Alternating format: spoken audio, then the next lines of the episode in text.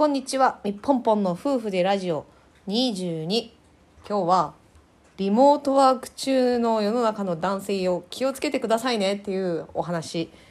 えっ、と皆さんねコロナの影響とかでリモートワークお家でお仕事をされてる方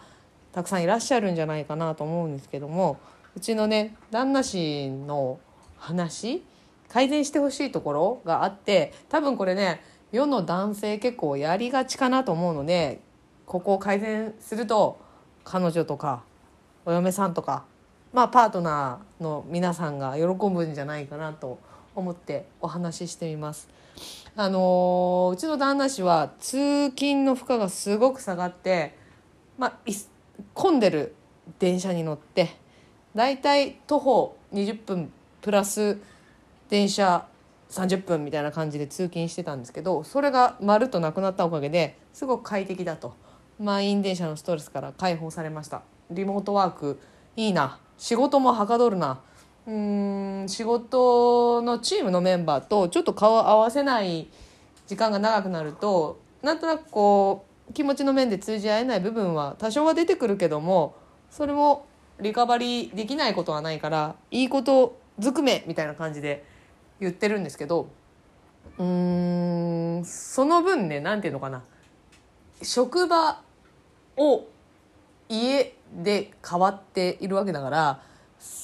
必要に応じて対応してることがあるはずなんですよ。例えば職場だったらゴミね捨てるのにどうだろうか。新人さんが集めてくれるのかな。それとも何かお掃除の業者の方がいらっしゃるか。あ持ち回りでやってるかわからないですけど誰かが片付けてくれますよね。でそれが家ではそうもいかないと。誰かがやんなきゃいけない。でお茶を飲んだコップとかを洗うっていうのがうん出先だったらもしかしてカフェに行ってお茶飲んで「はいごちそうさま」で終わりかもしれない。けどもそうじゃない。コップの洗い物とかっていうのを家で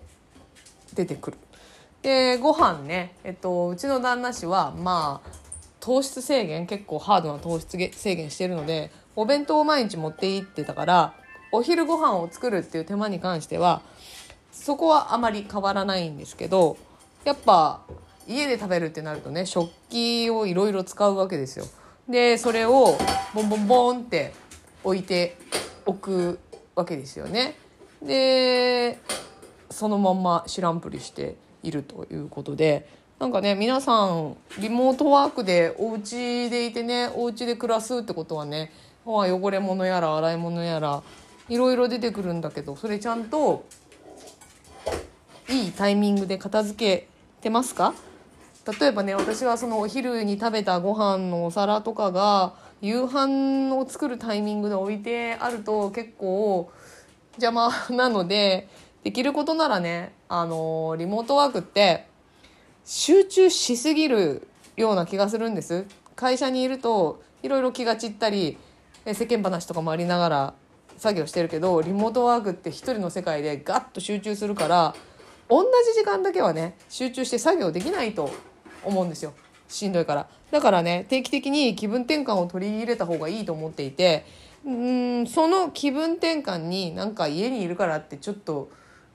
だらっとテレビでも見るとかじゃなくてその洗い物を1枚片付けてくれるとうわーダーリン好きって